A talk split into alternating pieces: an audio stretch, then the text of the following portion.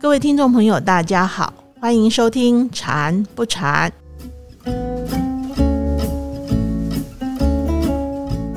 和我们在节目现场的是演一法师，法师好。阿弥陀佛，大家好。现在是九月份，照理说应该是秋天了，但是天气还是很热哎。有些朋友还会抱怨这么热的天气，出个门都会流一身的汗。对啊，那这样的天气虽然很热，但是如果去海边玩，好像也不错。对，然后太阳能发电板也可以多收一点电。诶，好像也对耶。对啊，所以太阳大，它也有一些好处的嘛。嗯，没错哎。经过法师的提醒，我觉得，哎，好像天气热也不应该成为抱怨的对象哎。就是都各有好坏嘛，那有时候我们可以平衡报道啊。但是我们人都容易看到对我不好的一面。嗯，对。然后就容易形成抱怨。哦，原来是这样啊！跟自我最有关系嘛？诶，法师，那我想请教一下，这个抱怨呢，它究竟是一个什么样的情绪反应啊？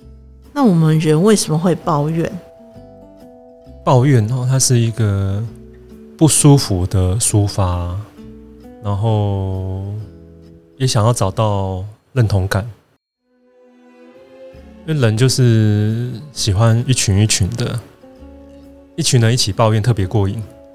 哎，对哦，那那就有聚众的功能对，大家都很讨厌的主管啊，一起抱怨啊，好像同仇敌忾，迅速可以组成自己的小圈圈啊，团结一致，这样子，这是这是一个很有趣的社会功能啊。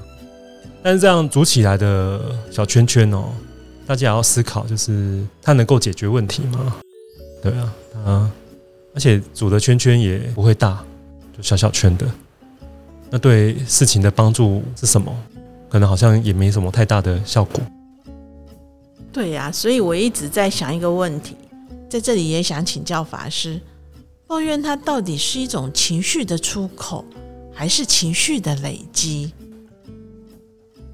它是都有啊，哈，一定是累积了，就需要找出口。因为我们人都是希望自己的身心是维持在一种恒定性，回到一个自己比较认识的状态。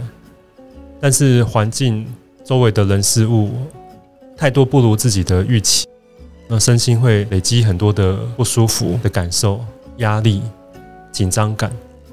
那这时候，透过语言的抒发，想要让自己的身心回到平衡。那这时候得到平衡的方式是，会找到一起共鸣的人啊，然后从这种同才的力量，找到同才的力量，感到温暖，那不舒服就会好一点。那可能周围的人会安慰你呀，会鼓励你呀，会支持你啊。那这时候就这就会有一种关怀跟社会的力量。那也让我们可以再去面对原来我们面对的事情，但这个都是短期的效益。那事情真的有解决吗？哈，或许有些力量再去看哈。那时间一久，那原来的事情就淡了。但是往往没有那么容易，往往哦，事情是它是一直在的。那事情一直在，也代表我们的心态也是一直是那个样子，呃，看待它的方式没有改变。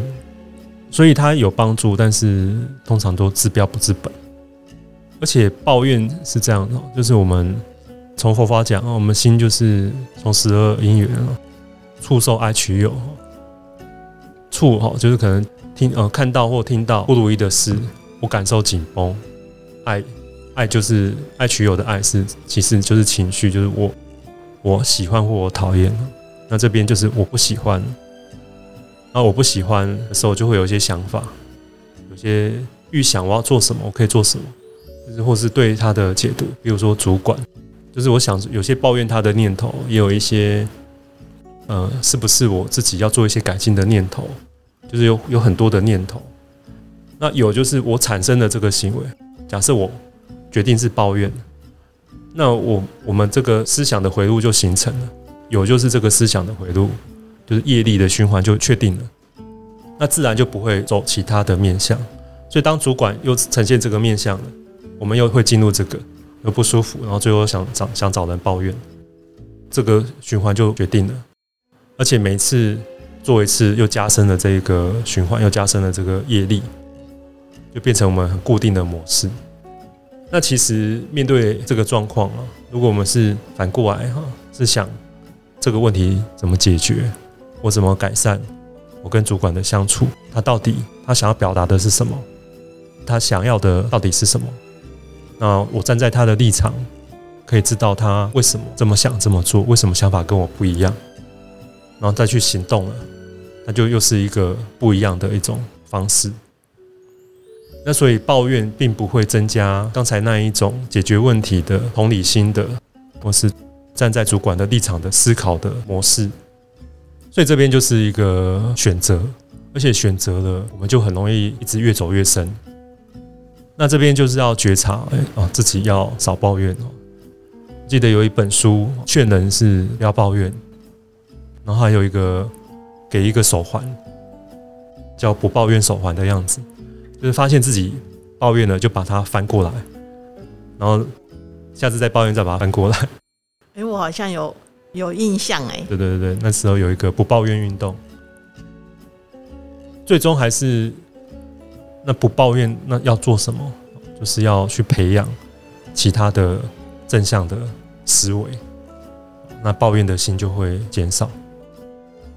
法师，您刚刚提到那个觉察力。我自己是觉得培养觉察力真的很重要，哎，嗯，因为我们常常会在不知不觉中说出一些抱怨的话。对啊，因为很多事情啊，就是这样讲，今天又要加班了，辛苦哦，加班都不能让我接小孩，或者是说，哦，又要去接小孩了，先生都不去接，工作一大堆，怎么怎么，对不对？或者说。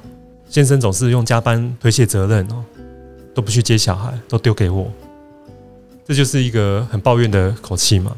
对。那事实上，这个公司的业绩好才要要加班啊。对啊。就是。而且接小孩还可以跟小孩多培养感情呢。对啊，先生培养不到，培养得到。对呀。然 后先生有工作，他愿意加班，代表他工作是稳定的嘛。对啊。就是一件事情都有都有他值得感恩的一面哦。那我们到底挑哪一面去思考？挑哪一个角度去思维啊？所以佛法讲也有讲正见、正思维、正语、正命、正业啊，八正道的内容。这个里面就是很强调一个修行人哦，在知见上、思考上，要怎么样才可以？解脱，甚至不一定解脱，怎么在这个人天善法过得更好？那也是一样。可是您刚刚提到的这些不抱怨的观念，我觉得很受用诶。但是从另一个角度来看，如果我们遇到一些爱抱怨的亲人或者是朋友，请教法师，如果是这样子，我们该如何面对这些抱怨？可以让自己做一个无底的垃圾桶，然后不把别人的情绪放到自己的身上来。这个是一个很重要的、很重要的一个能力了哦。怎么当一个无底的垃圾桶？很多抱怨的人哦，说啊，你怎么想法这么负面呢？跟他这么说，他说我只是敢讲真话而已。你们都不讲真话，对你这样想法也很奇怪哦。他的缺点就是真的，他的优点就不是真的。所以你他有没有优点？应该有嘛？那你为什么不讲讲他的优点？他优点就不是真的吗？那我们来讨论一下他的优点。就是这个，这有时候喜欢抱怨的人就就很有趣了。他会认为他愿意讲负面的事情，是代表他真实、诚实，那就是挑战他。那他优点也是真实啊，你也要说说啊。那是不是才更符合诚实跟真实？那对方就对方会讲吗？想想看，嗯，我觉得不会耶，因为他就是对那个人有不满啊，所以才会抱怨他说他的缺点。因为他那时候感受，就是让他只看到缺点。在我们里面就要了解啊，我们都是感受的动物，那身体的感受就是最核心的情绪跟想法的来源。我们都以为我们是想法主导，其实不是，是感受主导。所以，我们喜欢的人，我们怎么知道他是我喜欢的人？因为就是感受好啊，感受好，我们的想法就会认为他是我喜欢的人。那什么叫不喜欢的人？就是当我看到他的这个影像、这个情境，引发我不舒服的感受，那我的想法就会浮现他过去一些不好的记忆，然后说他他因为。是我喜欢的人，他是我讨厌的人，所以他做的不管好事跟坏事，讨厌的人做的好事，那个好感改变身体的感受没办法盖过这个不舒服的感受的时候，那我们的想法要怎么解读？就是说啊，他假的啦，这才合理嘛。整个色受想，它就是一个完美的拼图。那喜欢的人，他做了一点点坏事。因为那坏事没有办法盖过那个不那个舒服的感觉，那他一定是不是故意的啊？因为这个想法才搭配起来才合理。就看到美国做一个调查，给大众的调查，就是假设一个杀了一个人的杀人犯，你觉得他要救多少人的生命才可以恢复到你对他是中立的评价？那慧音菩萨，你觉得要他要救多少人？应该要救很多人吧。就是如果你每天看新闻，看到啊，他今天救了一个溺水的人，那今天冲出去，哦，第二天又冲出去救一个被车撞到的人，啊，每天都有他救人的新闻，你觉得要几天的新闻？很久吧？很久？觉得要很久哎？大概几天？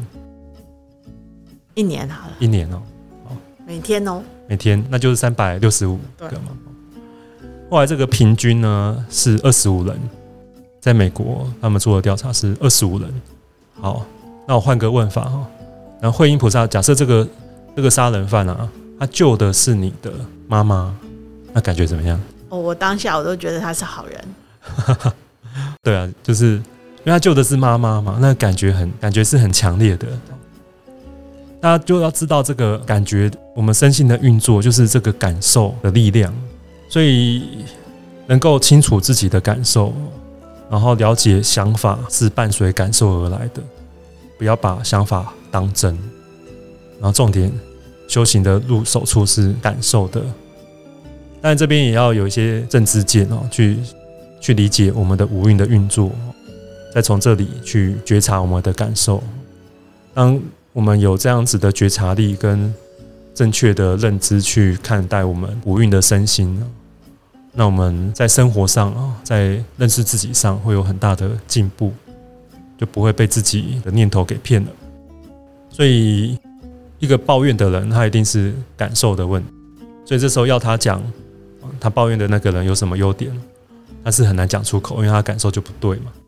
但是如果他愿意讲优点，讲几个优点之后，他感受一定可以转。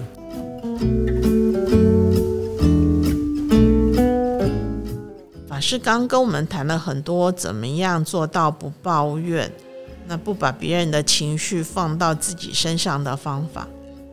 所以接下来想要请教法师的是，如果我们身边有爱抱怨的朋友，那我们应该要怎样来帮助他，让他慢慢的远离爱抱怨的习惯？这个分几个面向啊，如果是跟他互动。就可以多讲一点关怀他人的事。诶，那你说的那一个人，他最近过得怎么样？他好不好？我听说他家人之前怎样怎样怎样。那你这些是展现出一种关怀的态度，那他可能就会也会顺着这个态度去转换他的态度。就是我们不一定要一直接受他的这个负面的能量。那这边我们要觉察，去去转换，去跳出来。那也可以跳出来，就是说，哎，那你最近过得好吗？就变成关怀他。那除了这件事，你还有发生什么事？就把话题转到对他比较有帮助的。最近有残休，要不要来报名？都可以嘛。那如果他真的还是就是很着重他的抱怨的情境呢？那我们也可以用一种角度，就是知道他不舒服。那我们身上的不舒服哪里来的？他传递来的。所以，我们如果有这样子的认知，去关注自己的感受，就看到他。因为我们人会不断的模仿周围的人的情绪啊，他是不舒服的，我们就会也会变成那个样子啊。知道这个这个是他他传到这个身体的，知道他就好。然后去从自己身体的不舒服，知道他在受苦，他在不舒服，那这样这样就会有一个慈悲的力量。那反是我们知道了之后，要怎样把他传过来的这个不舒服的感觉给化解掉？这样就可以，就是你知道他不是你的，是他传递过来的。因为一个修行者，他的身身心会越来越像镜子，就别人。传递过来的情绪，他会很清楚，但他越清楚，这个不是，这不是我，他就是身体的反应，而且是这个另外一个身心传递过来的身心反应，所以他不会有任何的负面的想法跟这个感受连接，也不会有负面的行为跟这个感受的连接，所以他就不会产生出受害取有。那相反的，他会关怀，知道他受，然后，哦，那你是不是很不舒服？这件事应该让你产生很大的困扰。那就是关怀的语言跟力量，那他的形成的这个行为的模式就是关怀的。最后想请教法师，有没有一些话要提醒我们听众朋友的？那基本上我们想要帮助他人的心态是很好的，那这边不要给自己太大的压力跟期待，因为我们能够改变的就是自己。再借由自己去扩散，去让对方有潜移默化的影响，因为他他有他的过去的生长背景那你希望你这么做，他就得到很大的改变，这是不可能的。所以这种有时候对于别人，你希望别人改变，有时候又会造造成自己很大的压力，然后最后自己有可能说，我都已经这样帮助他，都这样跟他讲，他就是没有改变，那我又变成一种抱怨了。因为期待跟我的想法不符合嘛，所以我们还是回过头来是着重自己的身口意的改变，然后关怀他人。如果遇到了，就是能够协助就协助，那之后就是放下他。所以面对、接受、处理、放下，他之后能不能改变就放下。了了解。对那下次再遇到，就能够协助的就协助，然后就又再放下了，就不要一直。我上次这样这样说了，我上次教他这么做了，他有没有改变呢？就是又是一种很强的期待性。那这时候他没有改变，然后就我们又会觉得啊，那这些没有用，我已经讲那么多没有用，自己就会沮丧，因为跟期待不符，就会失落。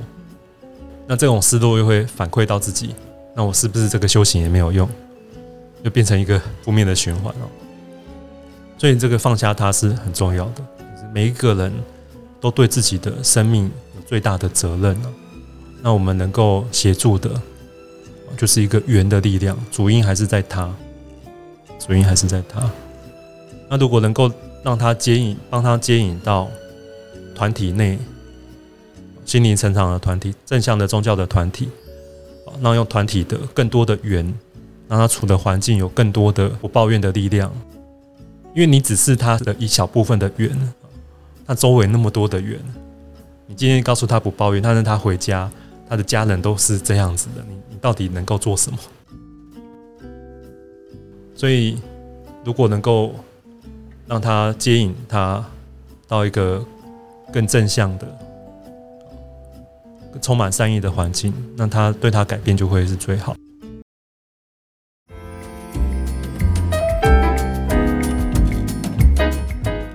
今天法师跟大家分享了这么多不抱怨的观念和方法，那也让我们了解了人为什么会抱怨。听众朋友是不是也和我一样觉得很受用呢？让我们从觉察自己开始，一起做一个不抱怨的人吧。